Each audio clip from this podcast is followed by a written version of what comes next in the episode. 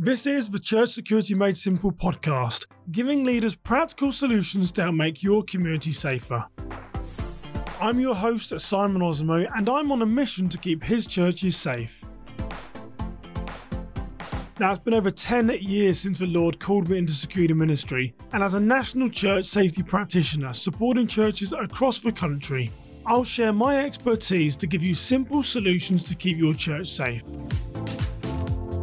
So, if you're ready to make your church security simple, come join me and let's dive into this week's episode as we learn how to plan, prepare, and protect our ministries.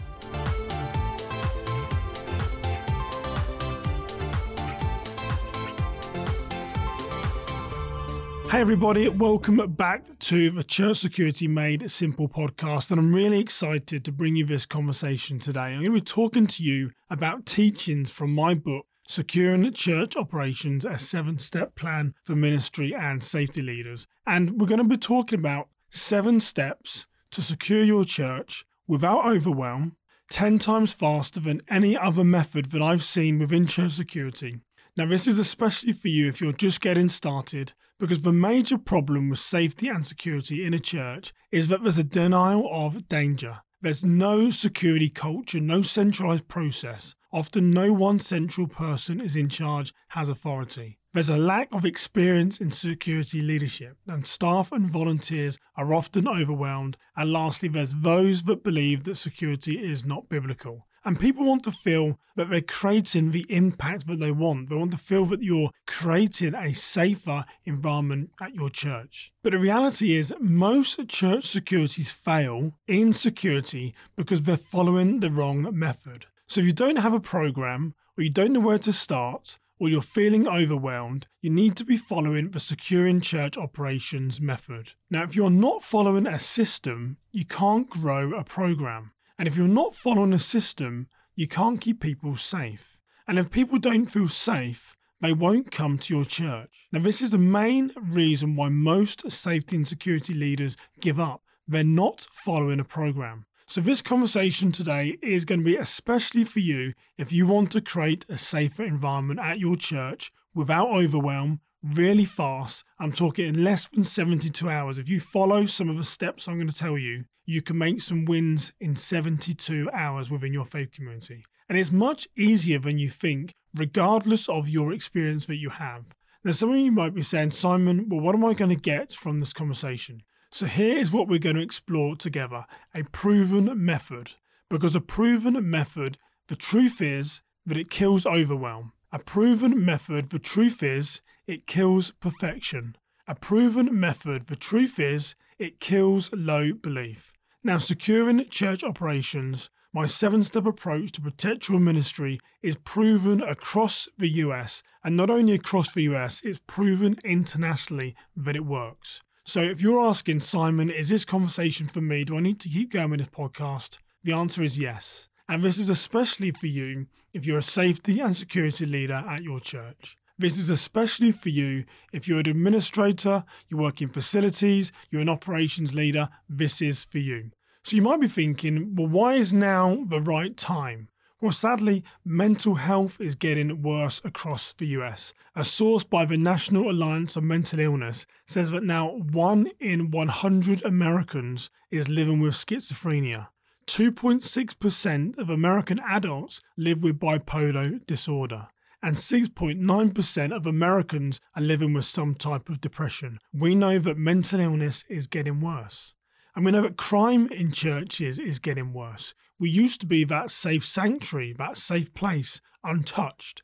But statistics from the Violence Project show that mass shootings in houses of worship are on the rise. And I think we can all recall a, an event in the news which has involved a church and a mass shooting. There's been 11 mass shootings at houses of worship in recent years. The FBI statistics call a mass shooting four or more people killed. There's been 11 of these, according to the statistics by the Violence Project. And we know that civil unrest is getting worse. The tragedy of George Floyd murder here in Minneapolis, Minnesota, where I live, showed that that churches were vandalized, churches were burned to the ground. There was in California a 249 year old church was caught fire and burnt to the ground by protesters. Civil unrest is getting worse, and churches are no longer immune from the violence that the rest of society used to see. But here is some of the good news. There is a proven methodology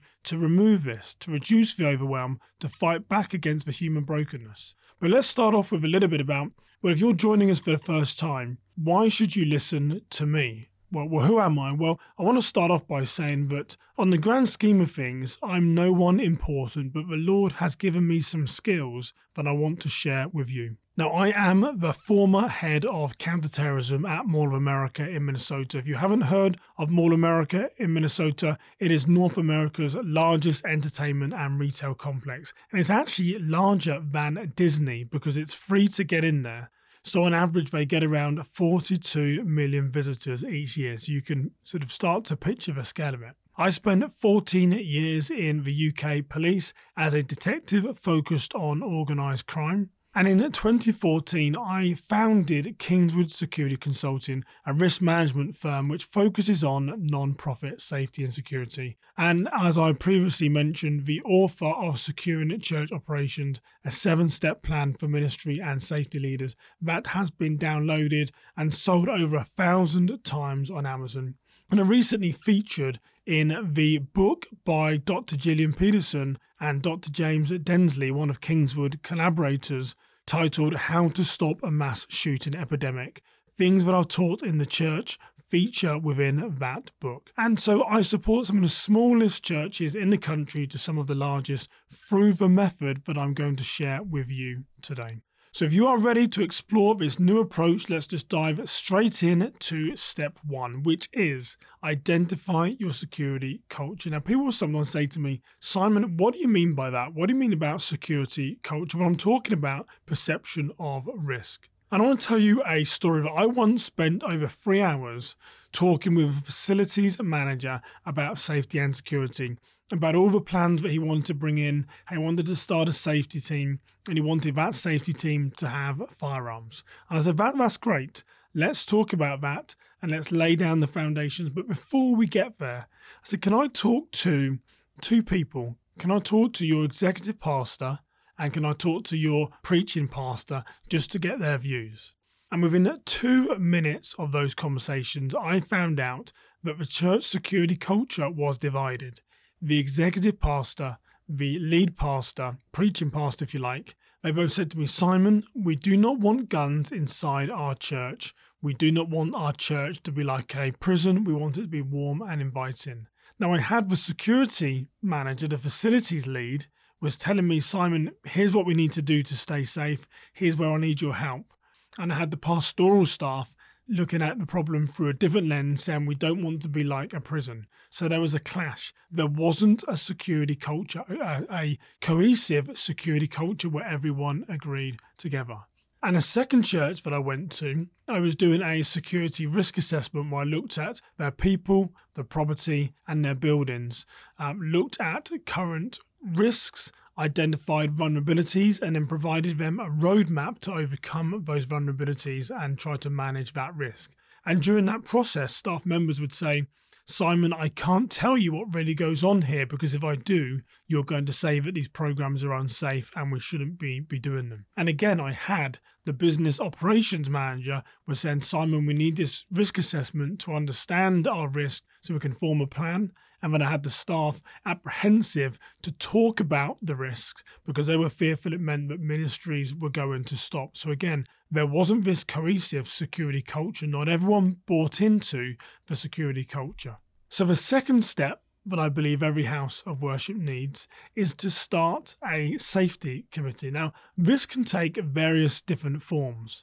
But a safety committee provides support and it empowers accountability it will allow your organization to have some type of credible challenge, a group that can look at problems objectively and say, we need to change this. We need to improve in this area.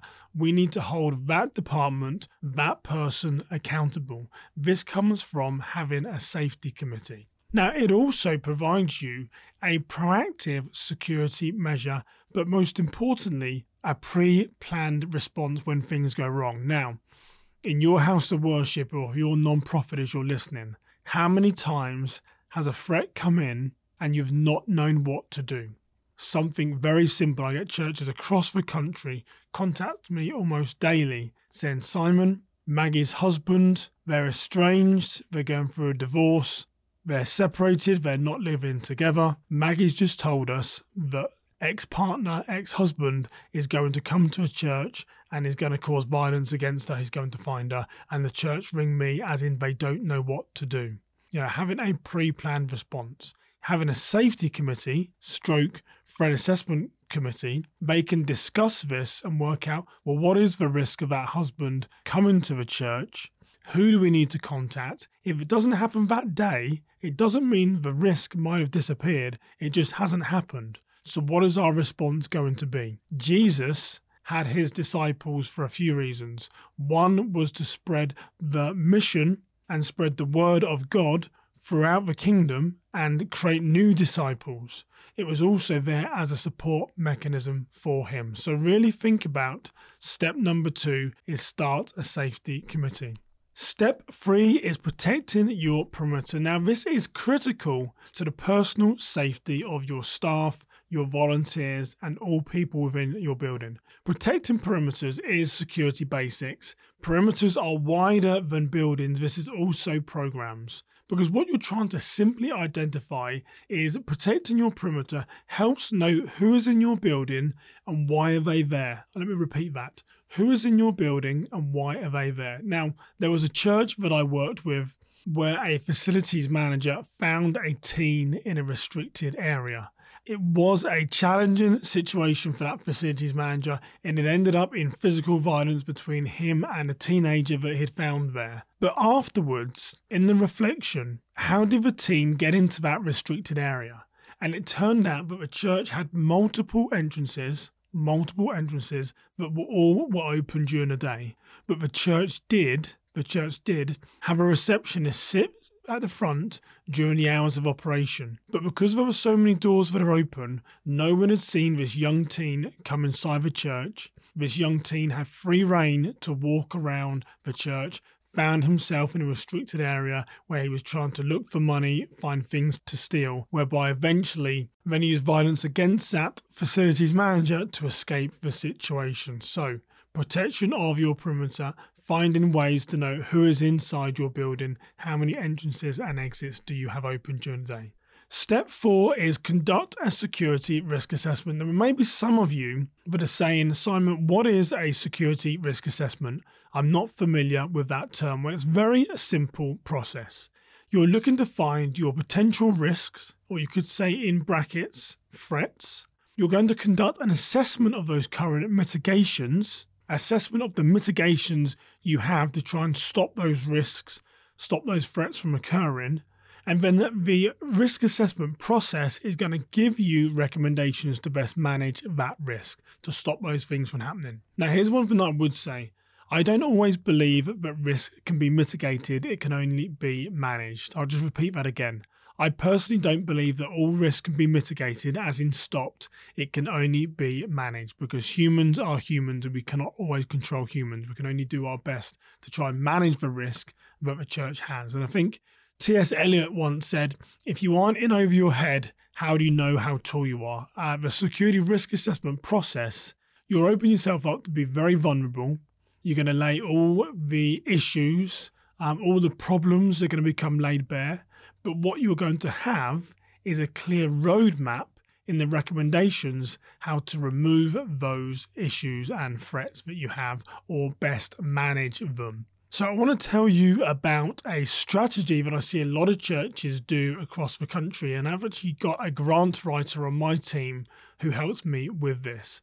Is that the reason why a security risk assessment is at step four is you'll notice so far one, two, and three don't cost you any money. You can do those today. But step four does involve spending some capital expense, but it's very important to lay the foundation. And here's the reason why a lot of people go for Department of Homeland Security grants for technology, cameras, card access, ways to lock your building down during an active shooter. But you know, one of the big things they want to know as part of their process is they need your security risk assessment. So if you're considering going for Department of Homeland Security grant for technology, they're going to ask you for your security risk assessment because that shows you're thinking about risk, you're looking at ways to manage it, and you have a roadmap and a plan, and that the government's money that they're going to bestow upon you isn't going to be wasted. So they're looking to know do you have a roadmap to get from A to B to secure your church better? So it's very common for churches now to do a security risk assessment at the start of their process because it's going to tell them their vulnerabilities, it's going to identify your risks, it's going to tell you what your threats are, and it's going to give you recommendations as a way to best manage those.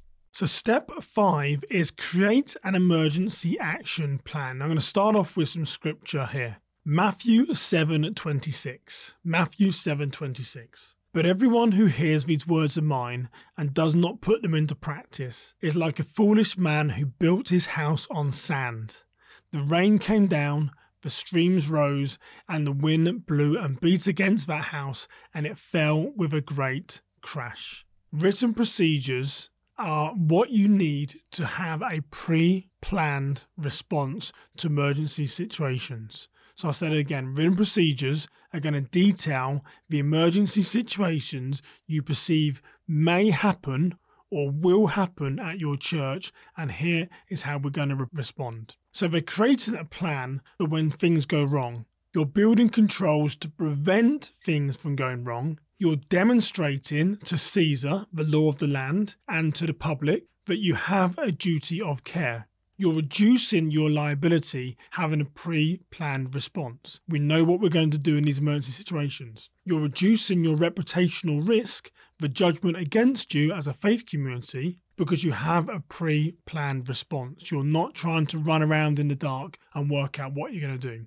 Now, having written procedures is also going to empower staff and volunteers to act. Now, this is big in emergency situation. Empowering staff and volunteers to act. They need to know what to do. And testing the plan is going to find gaps where it's going to allow you to go back again to fill those gaps with new ways, new strategies to manage that risk. I'm going to tell you a story now, which is most probably the worst nightmare for a church and any parent. There was a husband and wife that were in a custody battle for their child.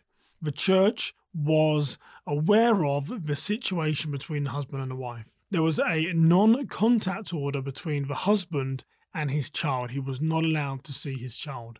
And one Sunday, he came to church and he took his son out of the preschool program and was walking out of the building when someone saw him and said, I know he's not allowed to see his son. Then that resulted in the police being called, um, the father being arrested, the child being re- returned. You know, you, you get in a situation stressful, heightened. But here's where the learning came for the church afterwards is that they had some formal procedures written down, but not everyone was trained to those procedures, which allowed the gap of the husband to come into the church, to lay claim for his child, and to be leaving out the building. Written procedures are great. Yes, we need them. Reduce liability, reputational risk, demonstrate our duty of care. But testing those procedures training those procedures ensures that everyone knows their expectations. So so as in matthew 7.26 do not build your house on sand for it to come crashing down. Create written procedures to detail your pre-response planned to emergency situations. And now number six is implement safety training. And again this is very later down the line and some people say well simon why is safety training step six. Shouldn't be that step one. But remember, if we don't have a program, we don't have the foundation, as in Matthew, the house is going to fall down. If we start training, what are we training people on when we don't have policies and procedures? We don't know what we're going to be doing. So, training for me comes later down the line. We're looking for a pre planned response to emergency situations. We're looking to empower staff and volunteers to take action. We're training to find gaps in policies and procedures, it's like testing our policies and procedures. We're going to find those gaps. Training is going to reduce liability and reputational risk. Twice now you've heard me say reputational risk, the outside perception of you by Caesar, the law of the land, reliability. Are they going to say that you did enough? Did you fulfill your legal obligations? A lot of that is going to be based on um, reputation, it's going to be based on perception. Perception is often reality. And lastly, it provides the opportunity to minister to those in need. Now, if you see a person in the church for an extended period of time, or they're hovering around without a purpose, is that person here to cause harm? Or is that person someone that you can identify as being inside your church for an extended period of time? And it's your opportunity to minister to them, to find out what their brokenness is, and lead them closer to Christ. So I want to tell you a quick story. A few years ago, I was training at a church here in Minneapolis, south of the cities, and it was a cold, wintry evening. There was around 50, 60 people that came. And I spoke about my four rules of suspicious behaviour that I believe every person needs to know to be able to find unusual activity that leads to suspicious behaviour. And after that training, the following day, a pastor called me that had come to a training and he said, Simon, for a moment today, I was in denial after going through your training. And then I remembered that by that by seeing unusual activity, it's also my opportunity to minister to those in need. And he'd seen a car in his parking lot of his church for an extended period of time. He went to go and talk to the gentleman. Something wasn't quite right. He thought he could have been on drugs. Just it just didn't sit right with him. And he made the right decision and a positive decision a proactive decision to call the police because if I'm here to minister, I can't minister, but I can see this person's in some type of brokenness. He called the police. Now, here's the interesting thing on the story. Not only did that man have a federal warrant outstanding for him, but he'd also previously been inside the church and had stolen the pastor's wallet. When he was arrested, he had the pastor's wallet inside his car. So if the pastor hadn't seen that unusual activity, he hadn't been proactive, he hadn't followed the training, he wouldn't have been able to go and try and minister that person, and that person would have got away not only with his wallet, but also escaped that federal warrant. So we've really got to make sure that when we have training, we're doing it with the right intentions to be pre planned to empower staff to take action. And so the final step, step seven, create a safety team. And I know what a lot of you are thinking. I know, I know, I know. Create a safety team is number seven. You've already got one, or you've had one for some time, or you're saying, Simon, why is it step seven? Well, here is the thing step one, security culture. Step two, safety committee. Step three, protect your perimeter. Step four, security risk assessment. Step five, emergency action planning. Step six, implement a safety training program what you need is the foundation before you get into your safety team. So I'm not saying disband your team and start again. I'm telling you, if you're going to go back and do it again today, you need the foundation for that team to be successful. So having a safety team provides a pre planned response to mitigate and manage risk. Remember, I said earlier, not all risk can be mitigated, it can only be managed. Having a safety team is going to provide that reassurance to the congregation Simon, you've got this right. You know, we're, we're safe and secure. You're protecting my child. You're doing what you can to protect us from harm. You understand your legal and moral obligations. You know, all these things that we have. We're also doing the right thing by the Lord. Again, you know, this is security biblical. Is it scriptural to be doing these things? Nehemiah 4 9 is a very common term common piece of scripture used for safety teams. But we prayed to our God and posted a guard day and night. And again, but we prayed to our God and we posted a guard day and night. There is safety and security scattered throughout the Bible, scattered throughout the Bible. And that pre planned response, an incident at my own church, we had a woman with mental illness. Incredibly sad story, but she came into church one day and she was carrying a jewelry box. And at the time, I'd actually had my leg in caster. I was playing soccer and I damaged my Achilles tendon, and my right leg was in a cast and I was on crutches. And I saw this woman walk past me, per my four steps. She was holding an unusual item, uh, a jewelry box. And then I tapped one of the safety team members on the shoulder and said, I've just seen something. There's an incident's about to occur. This woman with mental illness, she had the jewelry box. She threw it onto the stage. She started shouting and screaming. What did the safety team allow our church to do from compassion through faith it allowed us to approach that woman with a pre planned response for someone that comes onto a stage and remove her in a respectful way. So you always, always need a safety team that can manage those different risks for you. So I want to tell you again the new method for safety and security has seven steps. Step one, identify security culture. Step two, start a safety committee. Step 3 Protect your perimeter. Step 4 Conduct a security risk assessment. Step 5 Build emergency action planning. Step 6 Create safety team program training. And step 7 Create a safety team. So, if you're concerned with your church's safety and security, and if your current method is not working, I'd like to invite you to look at this problem in a new way. Now, you can follow the link in the show notes that will lead you to the Worship Security Academy, where you can learn more about my one to one personalized coaching program, as I'd love to walk alongside you for this journey. But wherever you are with your security, I hope this new way to look at a problem through a program lens has been helpful to you.